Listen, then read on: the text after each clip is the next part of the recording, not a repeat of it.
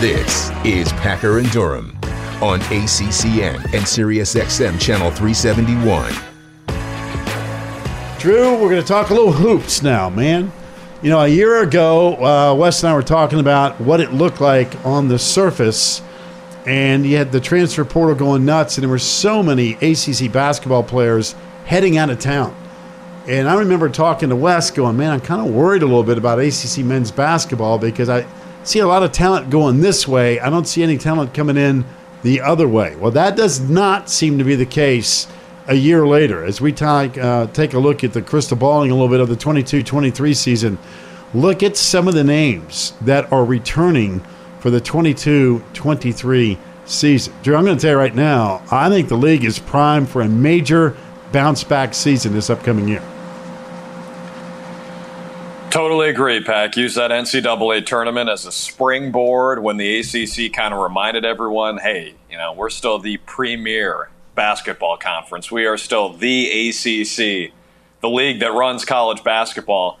Carolina's going to jump out right there, basically, aside from Brady Manek. They bring back everyone from that uh, Final Four national championship game team. Uh, Virginia as well. I think Virginia, in terms of them bringing back all their starting lineup. That to me is the under the radar story where Carolina is going to be one or two in pretty much every preseason national poll. Uh, UVA is the team that us here in the ACC pack we know uh, that the Hoos are going to be back to their previous standard under Tony Bennett. I think they might catch the rest of the country off guard. Uh, but like you said, this is a total 180 from last year. This is the first time since 2018-19 uh, that an All ACC first teamer is coming back. The sixth man of the year is also coming back. The conference is loaded with talent after the run they put together in the NCAA tournament last year. This is all good stuff for the ACC. Here's the other thing that I think's gotten lost a little bit, and and there's a lot of sports fans, college sports fans, that have been turned off by name, image, and likeness. Where you go, oh, this is ridiculous. I can't believe this kid's going to make it. Hey, you know, you get paid what you get paid. That's the way it works. I think name, image, and likeness in some respects, Drew, has been a benefit to that list. You go down that list, like for example, North Carolina, uh, there's some guys there that could have easily said, "Hey, you know what? Catch you later. I'm going to jump in the deep end of the pool for the NBA draft and see you later." But you know what? You can come back, still enjoy college life, still find a way to get name, image, and likeness, maximize your dollars on that front, enjoy the college life, and oh, by the way, be part of a team that was so close to winning a national championship a year ago and have four or five starters back and go, guess what? We're back and we're going to be a factor moving forward. I think name, image, likeness is a major player here to see so many guys that did not take the dive into the NBA and said, you know what? College life's okay, man. I, I can make this work for at least another year and see where it goes. 100%. And think about a guy like Armando Bacot, who is on the record as saying NIL is the reason why he's staying in Chapel Hill for another year if Bacot is a second round pick, which I think is where he's projected, maybe late first round, doesn't make a whole lot of sense to me for a guy who put up a double double basically every night in the ACC. But let's just say he goes in the second round. He can probably make more money in NIL in Chapel Hill than he does as a second rounder or on a two way contract with the NBA G League, which is where a lot of those second round guys end up if they even make it out of training camp in the NBA. Armando Bacot, and you know, I thought this my entire life. As someone who was not good enough at any sport to play in college, let alone at a Power Five school or a powerhouse like Carolina basketball, I always thought that that's got to be the best life there is. Even for schmoes like me who don't play a sport in college, undergrad's the best four years of your life. Everybody says that. It flies by. It flies by for everyone. I would imagine it's especially so for people who run it in Chapel Hill. I mean, Armando Bacot outside of Roy Williams and Michael Jordan right now, might be the most popular dude on Franklin Street. Uh, so that quality of life in Chapel Hill, I mean, plus we all know this in the ACC. That's one of the greatest places in the world to spend a day, let alone a few years. Uh, so you combine that quality of life with, like you said, Pack, the new opportunities they have in NIL, and even you know guys who aren't at a Carolina or a Duke or maybe a Miami like Isaiah Wong is staying the transfer portal helps in this respect too. A guy who could go from a group of five school or uh, maybe even a you know, a D2 or a D3 school or a JUCO instead of going to the pros where he might have a chance to get drafted if he's a real diamond in the rough. Maybe he transfers to a bigger school and we can watch him in college basketball for another year. I think of a guy like Kellan Grady from down in your neck of the woods at Davidson who went to Kentucky instead of uh, trying to go pro right away. NIL and transfer portal, yes, you know, some people have rightful gripes about it. But you're right, man. I'm, i think it's good in this respect for college basketball because you've got experienced guys who can come back and make more money here than they do in the NBA. Well, here's the other thing. It's not just a basketball thing, even though I know that's the topic. I, I go back to here in the ACC. I thought Kenny Pickett became the poster child for a guy that, you know what, could have gone to the, could have gone to the NFL uh, probably would not have been a first round pick. I know he wouldn't have been. Uh, but you know what? Could have probably made a roster, put the baseball hat on backwards, uh, been the second uh, guy on, a, on any team on the NFL, and said, you know what? Forget that. I'm going to come back, going to further my education. I'm going to go play, win a championship with the Pitt Panthers. Uh, went on obviously as a first round pick, and life is good. So we have seen it happen in football. I think we're going to see this now happen in basketball. And you mentioned Bacot you know, just about anybody that follows the NBA draft had him as a second round pick. Who's to say he doesn't come back and dominate college basketball and all of a sudden he's a, a lottery pick next year? Could very well happen. I don't know how all this stuff plays out, but I know this. He's going to enjoy college life. He's going to play on a really good team. Uh, if he stays healthy, he should have a spectacular year. And all that's going to do is increase his value on the next level beginning next season we start talking about the NBA draft. And Pack, think about the way last season ended for Bacot, basically hobbling around on one leg in New Orleans as, as Carolina lost that championship to Kansas. If he's fully healthy, who knows? And I'm sure he's thinking that same thing. You know, if the floorboard uh, in NOLA hadn't gone out under his ankle, would Carolina have won the championship? You never know. Um, and again, I'm sure Bacot is asking those same questions. But if he didn't have these NIL opportunities, maybe it wouldn't be worth it for him to come back and see if, if Carolina can get over that hump. But with those NIL chances, like you said, he was a projected second round pick. Being the man in Chapel Hill, I mean, this guy can probably make seven figures in NIL money. I'd have to imagine. He, he's a superstar and a celebrity in that region. In a college town like Chapel Hill, where they care so much about basketball, someone is going to be lining up to pay that guy a ton of money in NIL. And that's a good thing. It's good for Armando Bacot to be able to capitalize on his brand in Carolina before he heads to the NBA. And and by the way, the guy should be a first round pick. If you have an elite skill, you're going to stick in the NBA. Remember that guy Reggie Evans who just all he did was rebound. He averaged like 15 boards a game, couldn't score, couldn't pass, couldn't dribble, couldn't do anything else. Armando Bacot can do some of that stuff. But if you average 15 rebounds a game, you'll stick. That's a conversation for another day. We'll get there after next college basketball season. Honestly, though, I'm glad that everyone projected him as a second round pick because we get to watch him again in the ACC. You're right. And you point out uh, North Carolina and Virginia because they're obvious in terms of the percentage of players coming back. But according to Fox Sports, uh, when it comes to uh, conference Power Five programs, Boston College, in terms of percentage coming back, they are number five of the Power Five schools in the country in terms of what is coming back for next season. I'm not going to sit here and tell you that BC is going to be a top 10 team. I know they'd hope they be. Uh, but there are going to be some programs that you're going to start going down the roster as opposed to a year ago and go, man, what's that team going to look like? I got no idea. There are some programs in the ACC where you start looking at returning talent and you go, wow, they got a lot of guys back from a year ago so while we talk about North Carolina, Virginia at the top, do not be surprised if a school like Boston College makes a deep run as far as up the standings of what we expect of ACC basketball for the 22 23 season. It would not surprise me at all. Same here. They made a great run in Brooklyn in the ACC tournament, and I like the contrast between uh, Chapel Hill and Boston here. So Bacot and Love and Davis and those guys are going to probably make million plus dollars in NIL money. At least one of them will.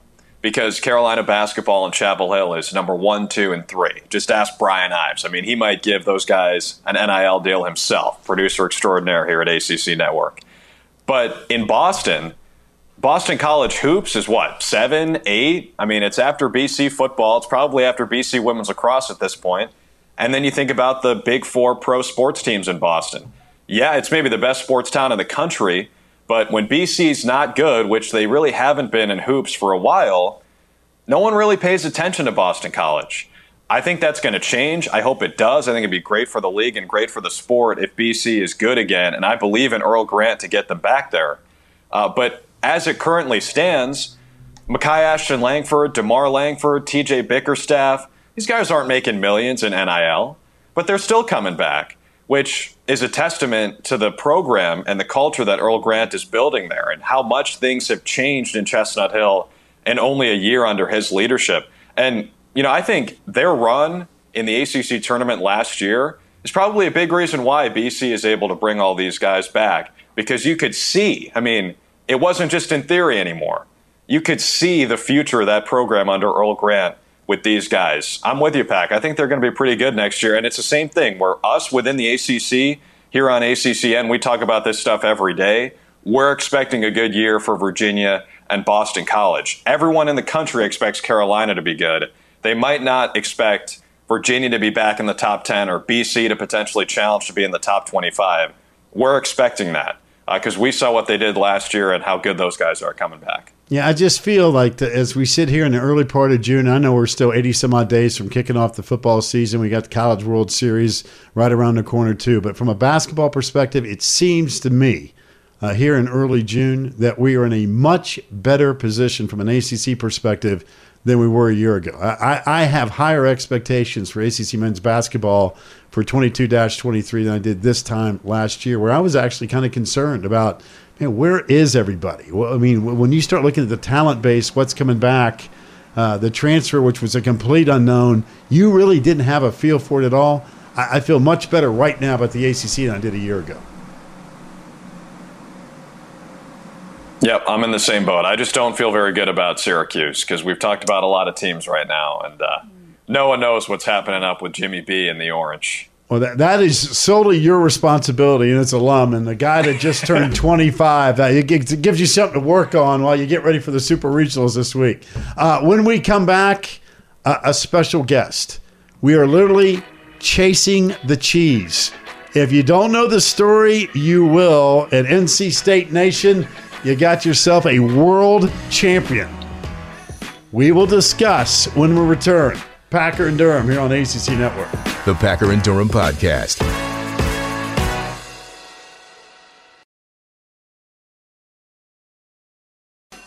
This is the Packer and Durham Podcast. Packer and Durham on a Tuesday. All right, our next guest uh, just did something that I, if you haven't seen the video, you're going to just shake your head and go, "What in the world's going on here? What what what what, what are you guys doing?" Uh, Abby Lampe um, made history uh, over the weekend where she decided, "Hey, I see cheese, let's chase it." And she is now the world cheese champion, as far as I'm concerned. First of all, Abby comes to us from beautiful Barcelona, Spain, which is an incredible city. Abby, first of all, congratulations uh, but have you lost your mind? That would be my first question for you. Have you lost your mind deciding to do this? I think maybe now I have. My head hurts a little bit two days after the race, but um, going in, I did not. I had a clear mind, full heart, couldn't lose. Here we go. Here's the video, and uh, like, what in the world? What what makes you say, "Hey, this is something I want to do"? Uh, walk me through this one. Uh oh, we lost Abby. We got her back. We gotta get Abby. Back. I can't. I can't wait because every we time gotta I see, get her back. Every time I see the video, I'm like, who in the right? I mean, I don't know how much you have to have to drink to say, hey, this is something I want to go do. I know Netflix just did a whole segment on it. They did a whole series. I watched that thing last year. Here it goes again. And Abby, of course, sporting the NC State. Here she goes. You she's got the lead. Oh my God. I mean, people are breaking their legs and arms and toes and, you know, all for a 20 pound, you know, ball of cheese. I mean, goodness gracious. Drew, in your right mind, would a little behind the scenes, a little, a little behind the scenes for the folks at home, Pack. Producer extraordinaire Casey O'Brien sent us an email yesterday saying, "Do you guys want to talk to NC State Cheese Girl?" No context, nothing. So I Googled NC State cheese girl thinking, what is this? A crazy fan eating cheese in the stands? What are we talking about here? When I saw it was this insane run for the roses, but instead of roses, it's cheese. I said, absolutely. Next question. We've got to talk to Abby Lampe. Uh, this is one of the funniest and coolest events, and to have an ACC member win it is great. All right, I think we got Abby back from beautiful Barcelona. All right, so Abby, before we lost you, uh, we saw a video of this, and for folks who are seeing it for the first time, they're probably doing, "What in the world?" So, what makes you say, "Hey, that's something I need to do"? So I've heard about this competition for uh, years ago, but this year I knew I was going to be spending the year my summer in Europe, and I looked at um, the date of this cheese race, and I it corresponded with the time that I was going to be in Europe. So um, right before spring break, I was with my friends at my friend's family's house, and I was like, okay, yeah, I'm definitely going to do this. And so we watched videos at the dinner table. Her parents thought I was absolutely crazy, and they were so worried that I was going to get hurt. But now, looking at where I am now, it's unbelievable. I can't believe that um, I am here and I won. So it's a dream come true, honestly. Abby, did you say you were training for this event? What does training for this entail? So, um, days prior before I left, I did go to Dorothea Dix, which is the park right next to NC State, and I rolled down a few hills with my boss right before I left uh, to figure out what style roll I should try to aim to do during the race.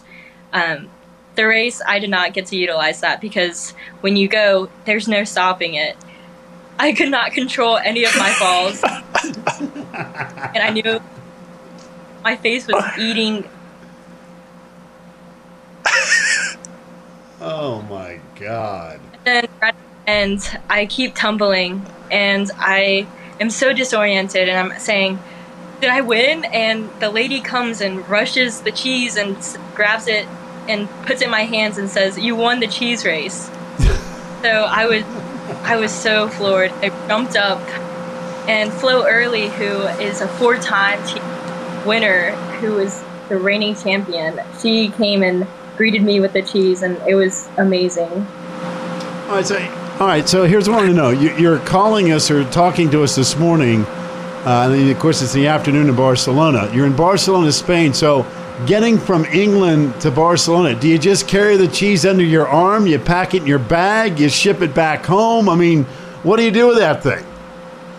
I shipped it back home. It took about four hours yesterday trying to figure out how I am going to ship this home. I went to three different post offices before I found the fourth, which would allow me to ship it. They had issues with the weight, and then they had issues with customs, so I went to the last one and they said, "Yep, we can do this." So I got it sent home. It's probably en route.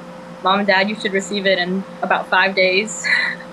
So when when that when that thing arrives home, is it like uh, grilled cheese sandwiches for the neighborhood for the next three months? I mean, what are you going to do with that thing? No, I want to have a, a charcuterie board with my family, and my sister proposed maybe we can make this happen NC State, but it would be really cool to have an NC State event with eight pounds of cheese. I because I don't think my family can eat eight pounds of cheese, and I come from a large family. That is so great.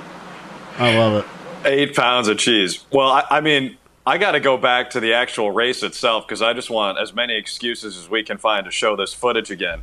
Abby, take us into your mind in those 15 seconds I mean, this is basically a 90 degree incline, and like you said, there's no form involved here. You're, it's just about grit and determination. Can you remember that, or do you just like black out when you're doing it? No, I remember it. I remember the changing of the tree line, um, meaning I was not going straight. I was definitely going diagonal, and I could see some of the crowd getting closer, and I really did not want to hit them. So I think I adjusted myself a little bit somehow. Um, but initially, I crouched down, and all I remember is seeing the cheese and just going. I think I was supposed to wait for four, but I didn't hear anything. We just went. You so know. they one for the cheese, or it's like one for getting ready, two being steady, three for the cheese, and then you go at four. You know, for the record, I want folks to know that that you have received your degree from NC State with a degree in industrial systems engineering. I mean, this is not I'm not, you know, underwater basket weaving. You are a really, really smart person. And I'm sure people are watching it going, has Abby lost it? I mean, why would anybody in their right mind try to do such a crazy thing? But the fact that you won it, and if to my knowledge, you're the first American woman to win the event, is that correct? That is correct. So I'm the second American, the first American woman. Wow. And then on top of that, you got the NC State gear. I mean, that had to be part of the branding opportunity, right? That, hey, I'm coming to England to win the cheese, and I'm going to have my NC State gear for the world to see, right? Oh, absolutely. I had planned this. This was premeditated. I knew exactly what I was going to be wearing. I brought my volleyball and basketball knee pads to um, help me. You can kind of see it in the picture, my knee pads um, on my elbow there but I wanted to protect myself. Um, and I wanted to rep NC State because I don't think any other college was going to be able to do that. All right, so I'm going to ask you a dumber question. Uh, do we plan on defending the Cheese Championship in 23? We'll see. I'll see if my job uh, will allow me a few days off. I mean, God, it would seem like they to me. To. Yeah, I mean, it would seem like champ. Yeah, I mean, you come walking there with uh, 35 pounds of cheese under your arm. You say, "Hey, listen, uh, this week I got to make a road trip to England." Uh, it seems to me that you got to be the defender. You got to come back for more. Yeah, we'll see. I I think I might want to visit again, but I don't know if I'll participate again. Um, hopefully, if my job will allow, I'll think about it. By the way, for folks, uh, you mentioned you're going to spend some time in Europe, and I just got back from Italy, and you're in Barcelona, which is, an, like I told you, is an incredible city. Fantastic. What is it that you're going to do for a living? So I am going to be a tech consultant for Pricewaterhouse. Nice. In the cloud. I think what? that's the title well, I just uh, first of all, I want to thank you for your time because I know you're having fun in Europe as you should be. Uh, but it's a crazy, wild story, and we appreciate you spending some time with us today. Of course. Thank you so much for having me on the show. You got it. Best of luck to you. Enjoy uh, Barcelona. Take care of yourself. Thank you. You too. You got it. Abby Lampe. What a story that is. Drew, seriously. In, in, you in know your, the NCAA the NCAA doesn't sponsor that event because they allowed NC State to win it. Oh, oh, oh, oh, oh! you, are gonna go there? Seriously, you're gonna go there? Uh, but you know, I I saw that Netflix documentary, and it is nuts what people do. I mean, and the fact that I mean, people break arms, legs. I mean, you can imagine. And uh, you know, I was reading about Abby, and she said, "Well, I might have cut a little tooth. I had some mud in my face and my mouth, and other than that, she felt pretty good." But I mean, it's just nuts. But that's a cool story. So I want to give that to you here this morning. Quick break when we come back. Lance Taylor. Going to talk a little Louisville football. That's it. All that coming up next. Packer and Durham. I got Drew Carter filling in for Wes. You got us right here on ACC Network. Packer and Durham.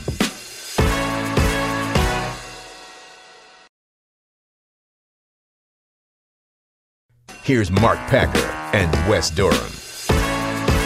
Packer and Durham on a Tuesday. Drew Carter filling in for Wes. Appreciate again Abby Lampe, who's in Barcelona, Spain, fresh off of tumbling down a cliff to get some cheese, winning the uh, championship. Still a crazy story. She also participated in the uh, Krispy Kreme Challenge, and uh, folks in Raleigh, North Carolina, know all about that. Uh, but man, alive, what, what, a crazy story that is. But uh, that was cool. I enjoyed talking to her. Me too, Pack. That's one of the coolest events in sports. I'm going to say it sports. That's a sporting event out in England, uh, chasing the cheese down the hill. 15 seconds on the timer. My biggest takeaway, though, Pack, from that interview is Abby basically admitted to cheating. She basically said she had a false start. She said she saw the cheese and she just went. She didn't wait for the number four. She just went, which you have to respect the game. If they're going to allow you to do that, if they're going to let you get away with a false start, you got to do it. That's smart. That's NC State thinking right there. You know what? I, it's not cheating. It's like racing, man. It's like uh, NASCAR. If you ain't cheating, you ain't trying. You know, you, you want to get a little edge? Four, three, two, boom. I'm gone on two. What are you going to do? Stop us, make us walk back up the hill and start again? No. Man, once you get going, going downward, brother, it's it's all she wrote. Gravity's taking over. But, you know, the other thing, the, the angle of that shot on that video – you realize the speed that people are going down the hill. It's one thing to do a tumble, like hey, I'm going to go practice. I'm going to go. I'm, I'm going to roll down the driveway a little bit. Okay, that's fine. Hey, when it's an 85 degree angle and you start rolling, brother, it's on. It's go time. So, I, you know, the fact that she was hesitant about defending the championship, I don't blame her. That goes to show you that she's a smart lady. She figures it out. She's like, hey, you know, I got the belt. You know what? I don't know if I need two of these. We'll see. One for one is good. Maintain that 1,000 winning percentage. Uh, she also said no major injuries. Might have popped a couple blood vessels in my hand. What? No major injuries? That sounds pretty major to me. I'd be on the 60 day IL if I popped a couple uh, blood vessels in my hand. No, thank you. Crazy. And the fact that, can you imagine going to the UPS store? Uh, yeah, I'm trying to ship this 20 pound uh, thing of cheese back home and uh, you, you, you, Imagine their reactions behind the desk. You know, schlepping that thing of cheese around Europe would not be a great deal of fun. I, I got done doing that for about two weeks, schlepping bags of uh, golden goose shoes and everything else. It'd be another thing to have a 20 pounds of uh, cheese in your uh, back pocket, uh, zip it around 95 degree temperature. So, nevertheless, all right, we switch gears. We're going to go to Louisville uh, a couple times before the show ends. Number one to talk baseball, but now we're going to talk a little football. And Lance Taylor joins us, new offensive coordinator for Coach Satterfield. Coach, first of all, welcome to the show. Hope life's treating you well. Hey guys, thanks for having me. Always a pleasure. Uh, boy, the anticipation for Louisville football in 22 has got to be through the roof. I mean, you start going down the list of what you've got coming back from an offensive standpoint. There's a lot to like. Yeah, I tell you, there's a lot of excitement right now um, just around our program, uh, everything that Coach Satterfield has done. You know, it was one of the reasons I was very excited when he called me with the opportunity to take the uh, position as offensive coordinator here. I think he's done a great job uh, building a foundation, building a great culture. He's done a really nice job recruiting. And then when you look at the offensive production and the guys that we have coming back from a leadership standpoint and have played in a lot of ACC games, um, we're really excited about um, this next season. LT, you got continuity on the field. Malik Cunningham is back for, I think, year eight or nine in Derby City. uh, but with you at the helm calling the plays now, uh, how is it going to look different in 2022? Yeah, well, you know, I'm really excited about Malik. Uh, one thing, you know, um, he and I joke all the time. He's from Alabama. I'm from Alabama, Montgomery guy, so we always talk about being Bama boys together. But um, I thought he took a ton of um, strides in the right direction this spring. He's obviously a really talented player, dynamic with the football in his hands, whether it's run or pass. Uh, but just from a leadership standpoint, all the games that he has played in, um, all the experience that he brings and the wealth of knowledge that he brings. Uh, but I was really excited coming out of spring ball with the things that we challenged him with. And then offensively, they've done a great job. Coach Satterfield's an offensive mind. Um, he's been calling the plays here. We're not going to change anything systematically. We're only going to continue to add and enhance to what they've already done. You know, they've been in the top 30 each of the three years that um, you know Coach Satterfield has been here and, and, you know taken over this program. And so they've done a really nice job offensively. We just want to continue to enhance, build on what they've done, and take this thing to the next level. Coach, you come from Notre Dame. You had a chance to see Louisville the last couple of years. Uh, anything pop off the page before you even showed up? Yeah, I tell you, they gave us all we could handle when they came to South Bend. Um, they did an excellent job from an offensive and defensive standpoint. Um, they really stymied our offense, low scoring game. Um, they had a chance there in the fourth quarter to, to beat us. And one of the things that, that's always stood out to me about Coach Satterfield coach teams, um, they're well disciplined, they're not going to beat themselves, um, and, and, they're tough. And I got a chance, coach, to do your spring game back in April. And uh, when we talked about it before, going back to Malik, one of the things that stood out about what you told us to me was Malik actually reached out to you when you got the job instead of the other way around, which I feel like is what most people expect from a coach player relationship. Uh, what's his buy in been like this this offseason?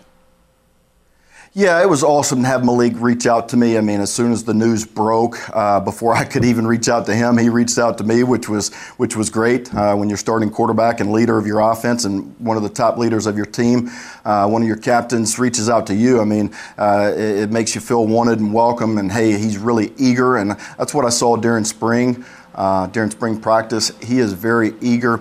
And I think he came back for his fifth year for a reason. And that's one of the things that, one of the first times that we got to sit down in person and talk. I told him, This is a contract year for you. You came back so that one, you could help elevate this program and continue to see the success on the field that you laid the foundation and built uh, but also to help your draft status and stock uh, when it comes draft time ne- next year and the NFL evaluators uh, turn on this, this year's tape. And so uh, for him to be that eager, uh, it's carried over into spring practice and even into summer workouts. I mean, we just started, but he came in guns ablazing this, this summer, ready to attack the summer and get better. You know, when you're at Notre Dame, you're the run game coordinator, and it all starts with great guys up front. What do you got up front, Louisville style? Because every time I talk to Coach Satterfield, he has a smile on his face about that offensive line. Yeah, I am really, really excited about this group up front. I mean, when I took the job coming from Notre Dame, having been at Stanford and also in the NFL, I mean, I've been around some great offensive linemen, some great offensive line play. But I tell you what, this is going to be our bread and butter. Um, we've got great leadership up front. We've got veteran presence. We've got really good players up front. I mean, we have a deep, talented, physical offensive line that really is the backbone and, and core of what we want to do uh, because we know it all starts up front. I mean, honestly, for, whether it's offensively, defensively, I mean, the game is won or lost in the trenches, and that's where I think that we're blessed to have such a great offensive line, uh, have such great leadership up front. Um, and it's not all on the so- shoulders of, of Malik. Um, he knows that he's got great protectors, and, and, and we can also run the football, uh, but he, he's going to be protected with those guys up front. And tell us about the guys running behind that offensive line because we're expecting three, four dudes to rotate into that backfield. Your run game guy from your time in South Bend. What can we expect from the Louisville running backs this year? Yeah, I think we've got a deep, talented group. I think all those guys can come in and, and each of them give us a little bit something different, which is unique and, and really a, a luxury. They're not all the same mold. And so uh, for me, being a run game guy, having coached uh, running backs before, Coach Darrell Sims does an unbelievable job with our, with our running backs. Um, and, and, and, honestly, uh, those are great problems to have in terms of finding different ways to get those guys mixed in the game and finding different ways to get those guys the football. And I'm excited about that group. I'm excited about our receiver group. I think that we've also got a talented receiver group that you know really is coming together and gelled over spring practice. And uh, I think I think. Uh, a little bit unproven uh, or inexperienced, but from what I saw in the spring, really excited about all of our skill guys. Um, and you can include the tight end group in, in that uh, conversation with Marshon Ford, who's led our team in receptions last year, uh, dynamic player at the tight end position for us. So, you know, when you talk about running backs, receivers, tight ends, our skill positions, um, I came out of spring uh, really smiling about those positions as well. Coach, I know you're not going to worry about my next question, but I'm going to pose it to you anyhow because I mentioned this to Coach Satterfield last time we had him. But uh, a lot of projections of the Atlantic Division, which I think is going to be as good a division as we see in college football as far as sneaky good. Because we know NC State's got a ton of preseason top 10 love. Wake Forest, same thing. They won the division last year. Oh, by the way, this group at Clemson, they're still really talented. They're going to get a lot of preseason top 10 love. It seems like Louisville and the Florida States, the Boston colleges, and the Syracuses are kind of flying underneath the radar a little bit. Do, do you like being in a role like that? Because, hey, you're going to get all these NC State, Wake Forest, Clemson love in the Atlantic Division. Or do you like the fact that, hey, guess what, boys? Y'all go ahead and sleep on us because we can't wait to punch you in the nose when we see you this fall? Yeah, I think one of the things that Coach Satterfield always talks about is not listening to outside noise, distractions, what other people think or say about you. Really putting our head down, putting our eyes on our goal and goals, um, and, and, just going to work, coming to work every single day, and just getting a little bit better. And that's one of the things that I've challenged our offense with. Don't worry about uh, things that we can't control. Let's control the controllables, which is our attitude, our preparation, and our effort, how we come to work every single day, and let's just find a way to get better. And uh, honestly, that'll be decided on Saturdays in the fall. And so uh, I'm excited about this season. I'm excited about our group. I think the ACC is wide open from a competitive standpoint, and I think you know, one of the reasons why I was excited about taking this job is, is I think the Louisville program is really ready to take that next step and next jump, and uh, some really exciting things going on around our program. Also, just around our university. You know, Josh Heird just being named, you know, our athletic director. Um, you know, he's been an integral part and, and really loved what he's done. He's given us the resources to be successful uh, on and off the field. And then our baseball team had an exciting regional uh, th- this, this, weekend, and I was there watching them and cheering them on, and, and uh, we'll be cheering them on for the Supers. That's a perfect segue to my next question, Coach, which is Are you becoming a Louisville guy now? Like, are you drinking a lot of bourbon? You listening to Jack Harlow? Like, are you fully ingrained in the city? Are you Luke Hancock levels of Louisville right now? Well, I, look, I'm just learning, okay? I'm, I'm at the beginner stages. Um, you know, I, have dabbled in a little bit of each of those things that you just talked about. Um, I'm, I'm, learning about Jack Harlow. The guys have, have, have, taught me a little bit, they, they put it on my playlist. Uh, but no, I tell you what, Louisville is a great city. Um, they are excited. um, there's a great fan base. They are bought into what we're doing. They want a winner. They want us great product on the field. Um, and that's what we're going to give them this, the, uh, this season on Saturdays. And so uh, everybody in Louisville has been great. Um, and that's what makes a place special is really the people. And that's what I've seen here is, is it's really special people who care about the program. They love what we do. They're invested in what we do. And they want to see us have success on Saturdays. And by the way, Lance, uh, I, I haven't done this on the bucket list. It's on my to-do list. But what'd you do for the Derby this year? Well, I was at the Derby, uh, front and center. I tell you, it was on my bucket list as well. One of those uh, sporting events that, that you know you get to watch and you grow up loving, and you see on TV and say, "Man, that, that is a really cool experience."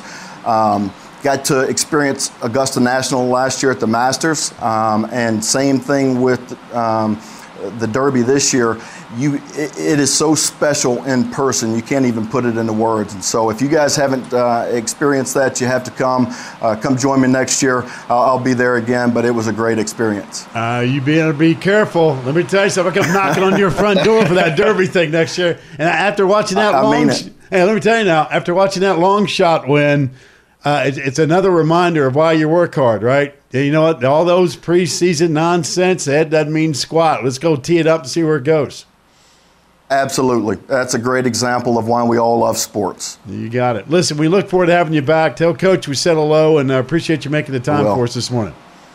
Thanks for having me, guys. Go Cards. You got it. Here he is, Lance Taylor, new man in town, taking care of business. That Louisville football team is going to be good. Now, I'm just telling you, the ACC Atlantic Division in particular will not get the national love by the pundits because everybody's using the low hanging fruit. Odds, Clemson, everybody else. But I'm telling you, Clemson, NC State, Wake Forest are all preseason top 15 teams. Louisville is going to be dangerous. Boston College is going to be dangerous. Florida State's going to be a lot better.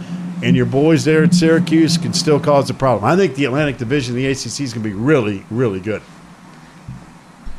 I'm drinking the Kool Aid pack. Uh, doing the Louisville spring game. Obviously, they won. Everyone's undefeated at this point. But man, I was super impressed, especially talking to that guy when we got a chance to sit down with him for our meeting with the the broadcast team, I walked out of there thinking, what's the over under for when that dude's going to be a head coach? He's obviously super invested in Louisville, and you leave South Bend to take a job, you're probably there for the long haul. But whenever Lance Taylor wants to be a head coach, he's going to have that opportunity. He just he exudes that aura. I think he's also a great follow on Twitter, so check that out. You got that right. When we come back, guess what? We head to Bristol with the smart people. A little true and false. All that's coming your way too. We'll take more phone calls at 844 say ACCN.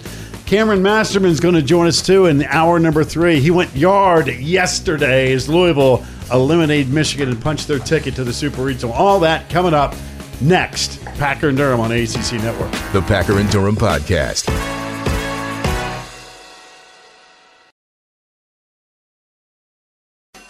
This is the Packer and Durham podcast. And Durham. Drew Carter filling in for Wes. Thanks again to Lance Taylor of uh, Louisville.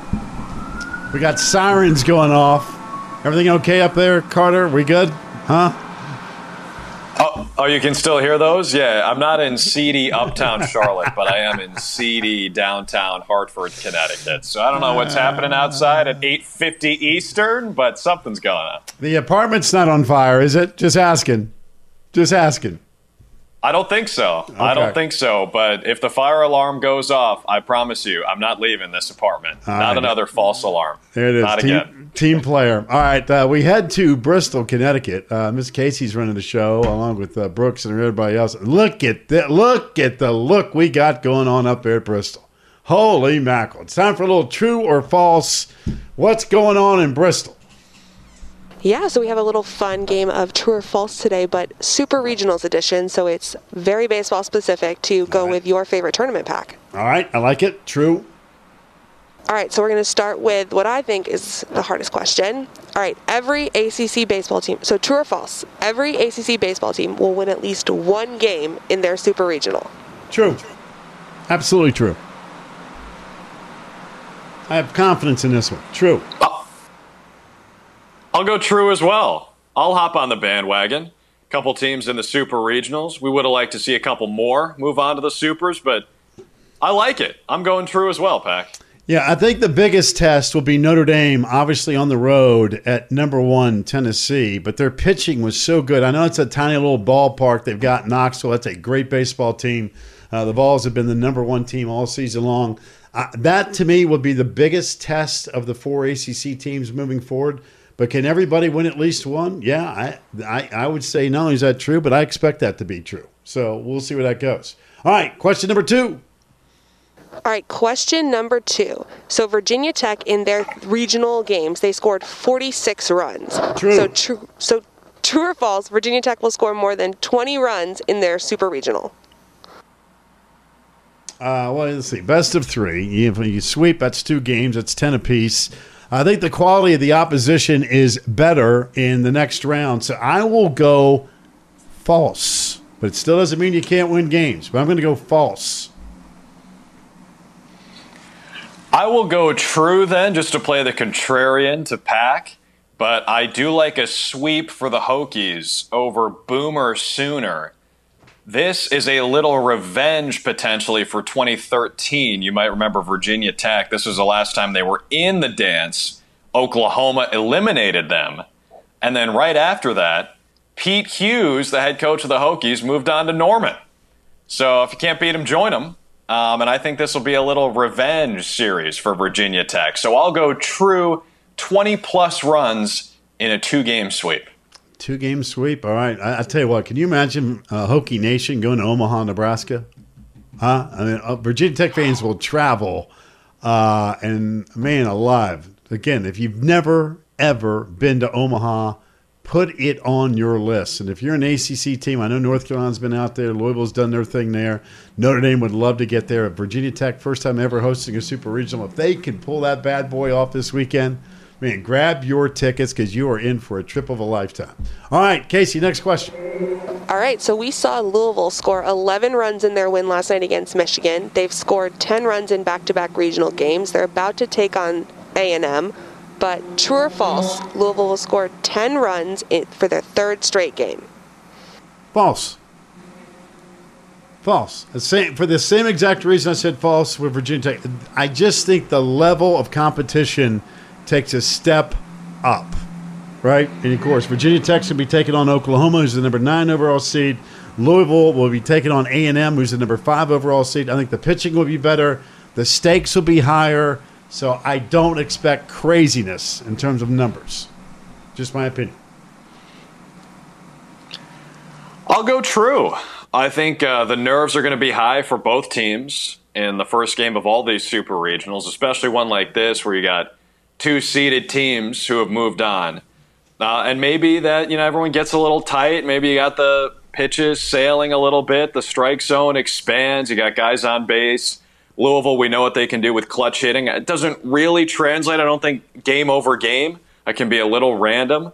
But I do like these Cardinals to put up double figures again, game one, College Station. I know this much. Louisville would love that two out mojo thing that they had going on yesterday afternoon. All 11 runs scored with two outs. That is winning baseball. All right, next question. Yeah, I should have had that as the question. Louisville score all their runs with two outs. That was a miss. False. That'd be false. All right, so next question. So we saw the Tar Heels hit multiple home runs in back to back games during their regional. True or false, North Carolina will hit more than one home run in every super regional game they play. True. True. I, I got nine Same innings. Give Yeah, I got true. I got nine innings to figure this one out. Yeah, I, I think you can definitely go at least one homer in every game. Absolutely. Yeah, no doubt. Uh, Vance Honeycutt might do this alone. He might hit multiple bombs in every super regional game. Misoretti, these boys are swinging the lumber real well right now. I, I think maybe the hottest offensive team in the country. You look at what they did in that Chapel Hill regional pack 19 runs against VCU in a must win game to set up the game seven, and then they win 7 3 yesterday. Impressive that they can win in multiple ways, but they're most comfortable just mashing. So give me true for this. They're hitting multiple dingers at everyone. Tell you what I liked yesterday in particular. You had you know, two loser leave town matches, and Louisville puts a seven spot up in the first. North Carolina put a four spot up in the first. I mean, that's how you set the tone in a loser leave town match. That hey, guess what? We're going to jump you from the start and see if you like it. And again, yesterday was a good day for the Atlantic Coast Conference in baseball, with both Louisville and North Carolina punching their ticket to the Super Regionals, joining Notre Dame and Virginia Tech. So, Casey, I don't know if you have any more questions or not. I have one more question. We All can't right. leave out Notre Dame. Okay. So, in their regional, Notre Dame held their opponents to seven runs, but in the super regional, they'll be taking on Tennessee, and Tennessee did not score less than nine runs in their regional. So, true or false, Notre Dame will allow less than seven runs during super regionals. Nope. False. False. Yeah, I- I'm with you. That that is false. That Tennessee team, I think they were scoreless against Georgia Tech through what five or six innings against Zach Maxwell. What a performance by him! If anyone's going to get a Jerry West award for MVP in a loss, it'd be Zach Maxwell for Georgia Tech. But that that Tennessee team is just too dangerous, uh, leading the country in home runs and scoring offense and ERA. But for the purposes of this question, the offense is too good for Tennessee. I still think Notre Dame will take one, maybe two, maybe move on to Omaha, but not going to hold that Tennessee offense silent. Yeah, and I mentioned this yesterday. Only 32 runs were scored in the six games in the regional that Notre Dame uh, ended up sweeping, uh, which was really contrary to everything that you saw with baseball because everybody was raking and scoring runs in droves. Uh, Tennessee's going to score, and they're going to score a bunch. Notre Dame's going to have to match in some shape, way, or form. Again, I think they've got the biggest challenge heading into the Super Regional, having to go to Knoxville. But again, four ACC teams still alive and kicking. And uh, we'll cover all that coming up as the week goes on. All right, hour two is in the books. When we come back, we'll talk a little more baseball as well. I mentioned that Cameron Masterman from uh, Louisville, and there he goes, yard, and that was in the eighth inning. where The card scored four. We'll get into all that stuff. Set the table of a big baseball week coming up in the ACC. It's Packer and Durham. Drew filled in for Wes. You guys right here on ACC Network. Packer and Durham.